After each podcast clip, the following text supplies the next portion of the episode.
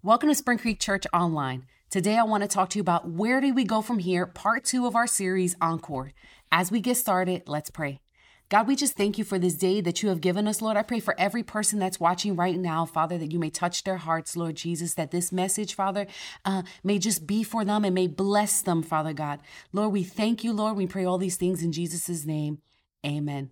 Last week, we talked about life after the resurrection. When the disciples thought Jesus' death was the end, his resurrection proves to them and us that he didn't want to leave us unsatisfied, filled with doubt, despair, hopelessness, grief, confusion, wavering, and unbelief. His return was and remains the best encore ever of all time.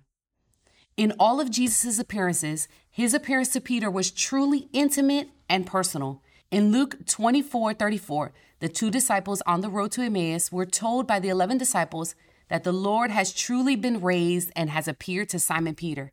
Just one sentence about how Jesus appeared to Simon Peter. We don't know uh, what exactly that they talked about, but I'm sure it was exactly what Peter needed to hear. I'm sure Jesus was kind and tender and reassuring, and I'm sure Jesus extended forgiveness to Peter for denying him three times when he was arrested. But after that experience, Peter was probably thinking, where do I go from here? In John 21, verses 1 through 14, Peter decided to go fishing, uh, and the other disciples decided to go with him. With everything that happened with the arrest, death, and resurrection of Jesus, it probably felt good to go back to something familiar. But just because the familiar feels good doesn't mean it's where God wants us to be. I'm sure he entertained thoughts of going back to his former career as a professional fisherman where Jesus first found him. This must have been an emotional roller coaster, and some normalcy would have been great for a bit. Imagine walking with him for three years, wondering who is this Jesus?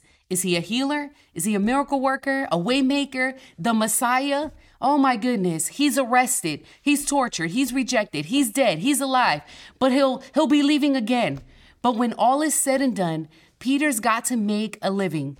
They were fishing the whole night and caught no fish whatsoever. And during the sunrise, Jesus stood at the shore, but the disciples didn't know that it was him. Jesus knows that they haven't caught any fish and tells them to cast their nets on the right side of the boat. So they did. And they caught so many fish that they were unable to pull up the net uh, from, from the water. John, the one who Jesus loved, said to Peter, It is the Lord. And Peter, because he can be so extra overjoyed, he dives into the water and swims to the shore to get to Jesus, while the disciples come to the shore on the boat full of fish.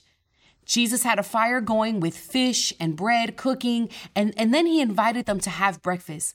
And that invitation to sit and eat must have reminded Peter of when Jesus invited him to follow him and he would make him a fisher of men. And then eating the fish and bread must have reminded him, reminded him of the two miracles that, that, that they had performed with Jesus, where they fed thousands on two separate instances because of the supernatural multiplication of the food. Peter was, was probably thinking, Where do I go from here? How do I move forward, or is it easier to go back? Later, after they had finished e- eating, Jesus turned his attention to Peter because he could see something in Peter that he couldn't see in himself. Even when we've messed up, guilt is consuming us, and we think we have forfeited our calling, Jesus still has a plan for our lives. Jesus turned his attention to Peter because of the powerful and influential role that he would play in the early church. In John 21, 15 through 19, Jesus said to Simon Peter, Simon, son of John, do you love me more than these? Peter says, Yes, Lord, you know that I love you. Jesus said, Feed my lambs. And just like that, Peter has clarity when Jesus called him to, to shepherding rather than fishing. Just like the first time Jesus called him to follow him, his future work would involve ministry to people. Remember back in Matthew 16, 18, when Jesus uh, changed Simon's name to Peter? He blessed him when he said, Now I say to you, you are Peter, which means rock, and upon this rock I will build my church, and all the powers of hell will not conquer it. But here, when he tells him to feed his lambs, Jesus used Peter's old name, Simon, meaning he has heard.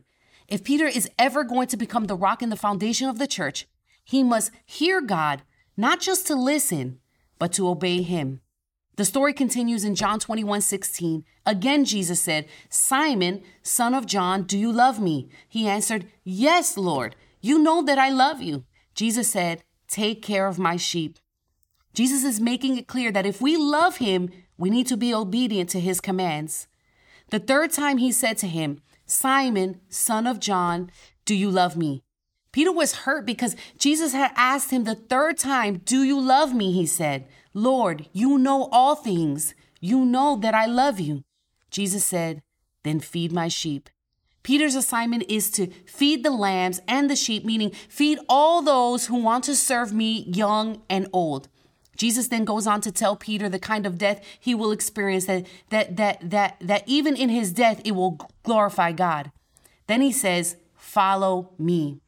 I find it interesting when Jesus was alive, he blesses Peter by saying he would be the rock of the church.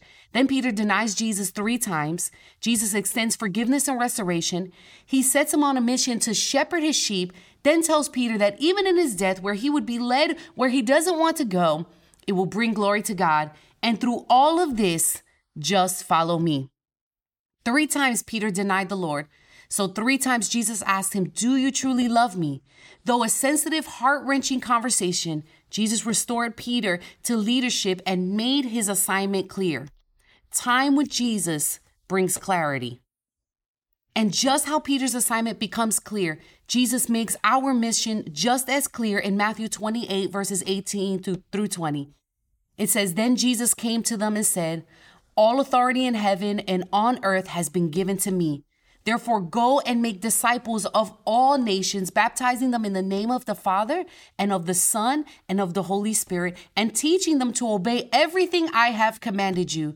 And surely I am with you always to the very end of age. First, Jesus is emphasizing his divine identity, meaning he has all authority over all nations and over all things. Without his authority, this mission for the disciples and us would be a complete failure. It's this authority that we must carry out this mission. Taylor J. Hudson, a, a, British Baptist Christian missionary who spent 54 years in China in the 1800s, said, The Great Commission is not an option to be considered, it is a command to be obeyed. Second, he tells us that we must go. Believers must be active. We should never remain stagnant.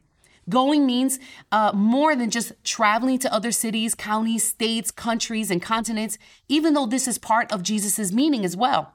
Going means crossing physical and cultural boundaries to make disciples. Going can mean crossing the street to visit a neighbor, going to dinner with an unbelieving friend, or, or going to the inner city. Basically, it means going beyond your comfort zone to make the gospel accessible to the lost. Going means living life with purpose and intention every single day.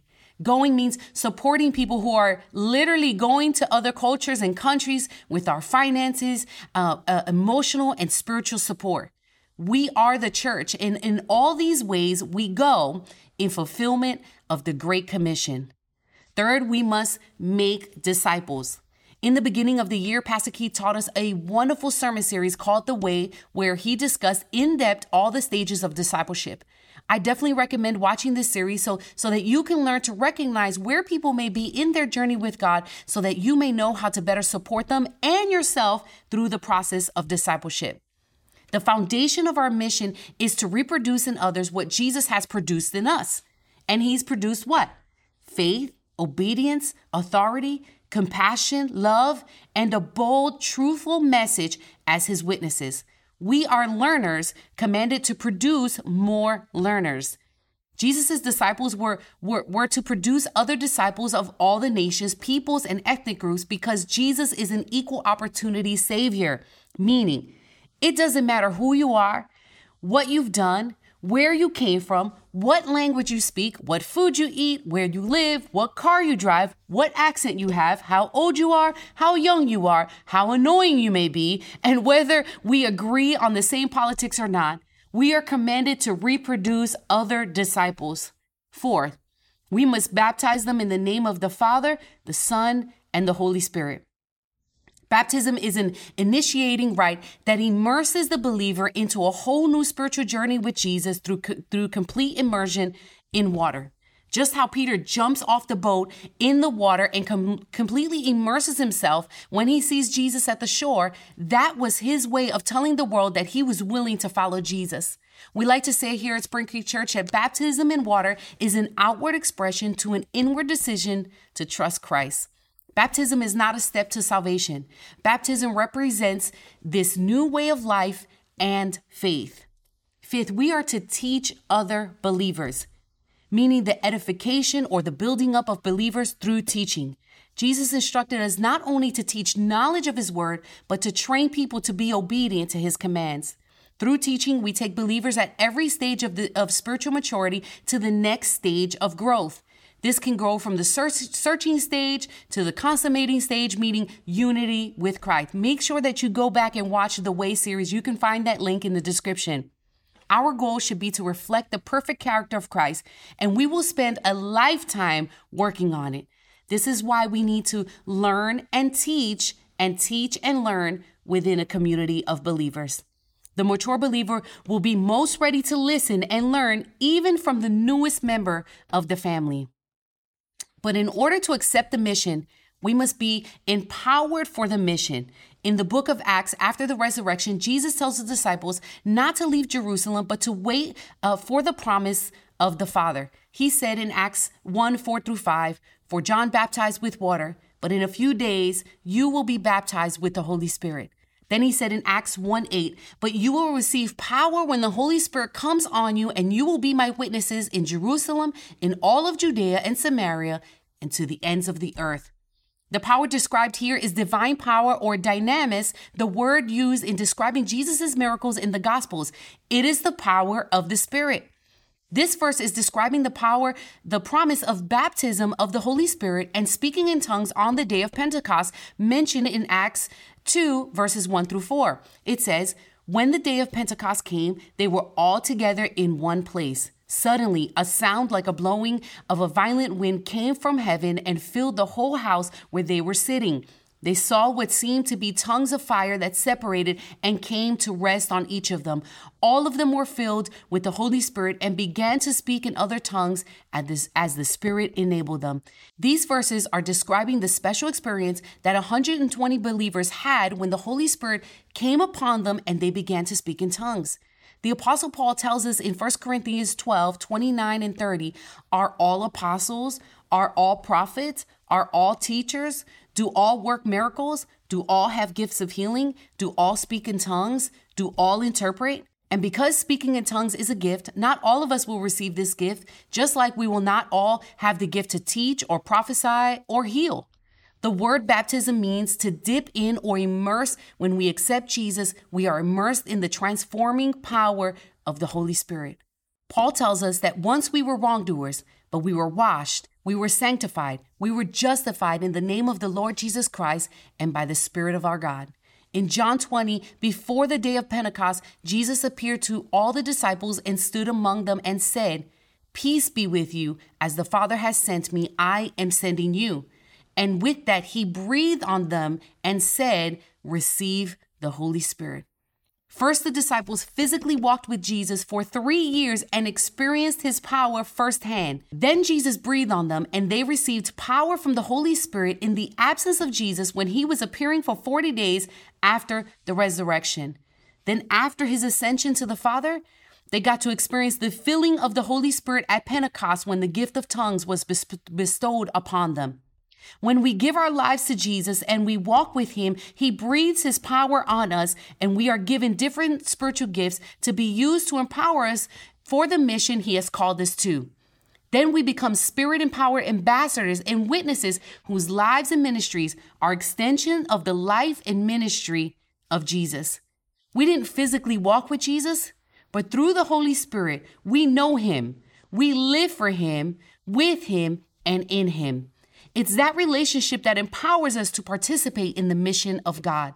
And the power of the Holy Spirit is evident in our lives through the fruit of the Spirit found in Galatians chapter 5 verses 22 and 23, which describes the nine attributes of the Holy Spirit that manifest in our lives when we spend time in God's presence.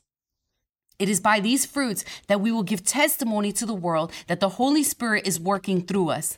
The fruit gives testimony of our walk with the Lord, not our spiritual gifts. Meaning, it's how I reflect Christ's character every day as opposed to how I use my gift, my gifting.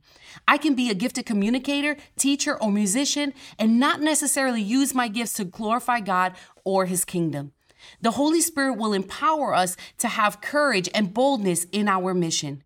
In Mark 13, the disciples asked Jesus to tell, to tell them about the signs of the end of, of age. Jesus tells them, Watch out that no one deceives you. Many will come in my name, claiming I am he, and, and will deceive many. When you hear of the wars and rumors of wars, do not be alarmed. Such things must happen, but the end is still to come. Nation will rise against nation and kingdom against against kingdom. There will be earthquakes in various places and famines. These are the beginning of the birth pains. You must be on guard. You will be handed over to local councils and flogged in the synagogues. As his witnesses, we can't wait for the perfect conditions to go out and spread the good news. We must go out to the nations in the midst of all these natural disasters, political unrest, and personal persecution, no matter the cost.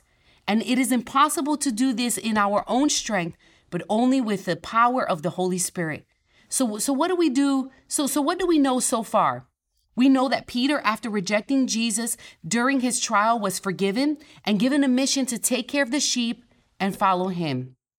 We know that Jesus left us with a mission as well to go and make disciples of all the nations, baptizing them in the name of the Father, of the Son, and of the Holy Spirit, and teaching them to obey everything He has commanded us. We also know that God empowers us for the mission through the power of the Holy Spirit that dwells within us and is evident through the fruit of the Spirit. So the next question is how do we go out into the world and what does that mission look like in the world we live in today? First of all, we are a busy society, right? We have careers and kids, chores, friends, hobbies, volunteer work, church, relationships that need tending to. And as we move through our lives, we have lots of opportunities to fulfill the mission Jesus set before us whether we are at the soccer field, the grocery store, the doctor's office, work, or just being out enjoying time with family and friends locally or on vacation. As long as there are people, we have an opportunity to present the good news of Jesus. Then we have opportunities to impact people in places that are geographically and culturally different from our own. But these, but these last couple of years dealing with the pandemic have shown us how we might have taken these everyday interactions and opportunities for granted, like spending time with our coworkers, having lunch together, and just hanging out. Like something as simple as seeing a smile or a frown on each other's faces, like being able to give someone a hug who really needs one, or even the ability to get on a plane to cross uh, geographical boundaries to impact the lives of others. It was necessary that we pivoted to address the isolation that quickly became our new normal. We all learned that, that we needed to use the resources we had to be able to get connected to each other. And as a church, we embraced digital evangelism, where using digital media, we could continue to spread the good news faster and farther than what we could physically do. We could reach people literally all over the world or next door with an internet connection. Spring Creek Church decided to focus on building engagement and community online to bring us together, even though we weren't physically together. Using digital media, media really solidified the, the idea that we, the people, are the church, not a building where we gather together. That our interactions online would represent who Christ really is, and that we would be a 24 hour church ministering to those who need to hear a word from any place at any time in the world. What's even better is that we saw you sharing the good news with your friends and family. We were and are intentionally sharing specific messages to people who need to hear it. You know exactly where to go to find powerful messages or if you need pr- uh, prayer, and you're telling your friends about it too. Y'all have become digital evangelists, building, supporting, teaching, and encouraging digital disciples. We stream our services. We have midweek Bible studies. We have our online congregation meeting on Facebook. We have small online groups. In response to the Digital Great Commission, we have created a new Spring Creek Church campus using a platform called Circle. It's an all in one community where we can come together to find our people, learn and grow in our faith, get prayer, and discuss life's difficult questions. You are invited to be part of the community of believers in this digital space so that you can be discipled and disciple others.